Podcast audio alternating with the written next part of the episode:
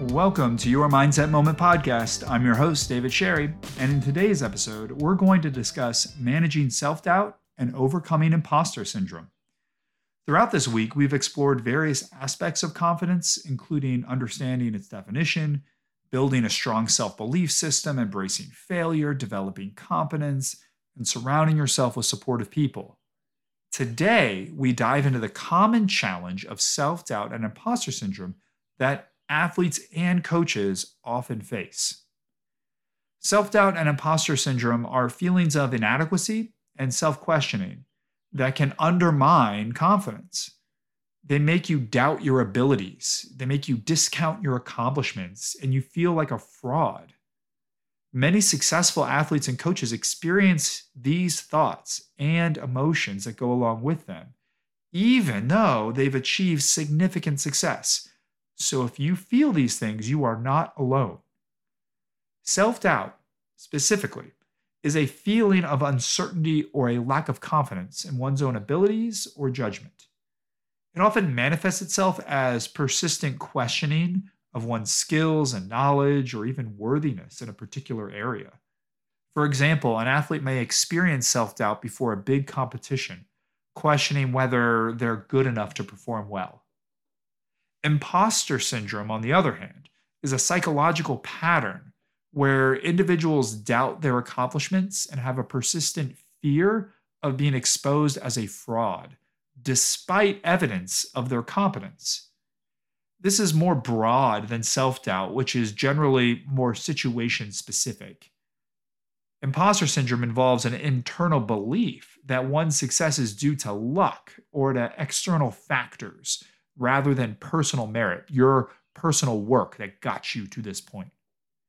For instance, a coach may experience imposter syndrome, constantly fearing that they're going to be discovered as incompetent despite having a winning record uh, and being able to point to successful coaching endeavors. Now, these feelings, both self doubt and imposter syndrome, often arise from a variety of sources. For athletes, it could be a fear of not living up to expectations or comparing yourself to others, or maybe even just past failures that you've had. Coaches may doubt their abilities when they face new challenges or when they question if they're providing enough value to their team.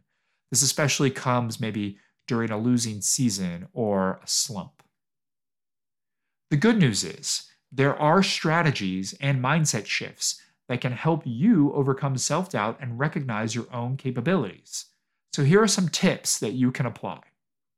So, number one, acknowledge and reframe your thoughts. Be aware of the negative thoughts and self doubt when they arrive. Challenge them by questioning their validity. Are they actually true?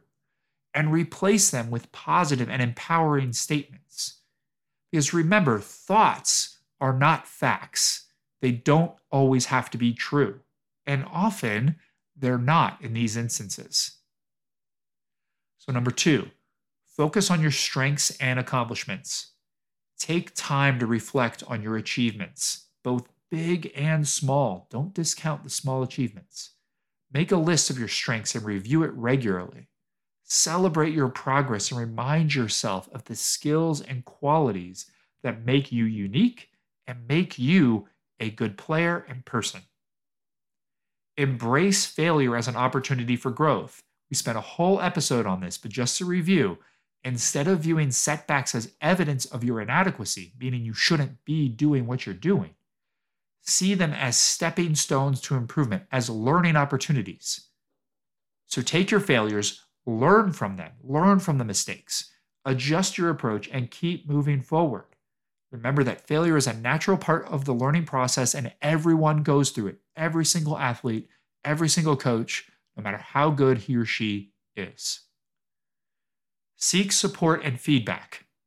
Surround yourself with a supportive network of coaches and teammates, friends, mentor, family members who believe in your abilities. Share your feelings of self doubt with them and ask for their perspective. Their encouragement and feedback can provide a fresh and objective viewpoint.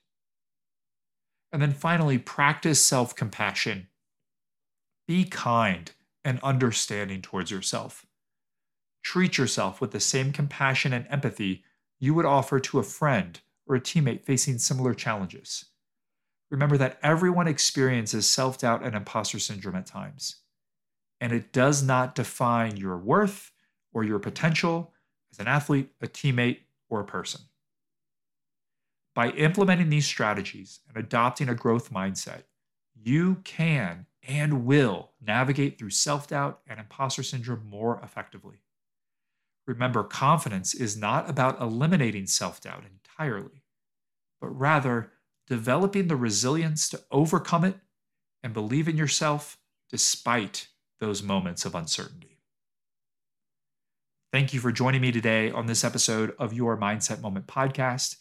If you found this episode helpful, please subscribe and share it with your friends, your teammates, your family, or anyone else who might benefit from it.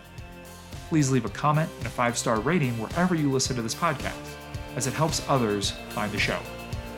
Join us tomorrow as we explore maintaining confidence in high pressure situations in our final episode of the week. Until then, remember, your mindset is your greatest asset. Train it well.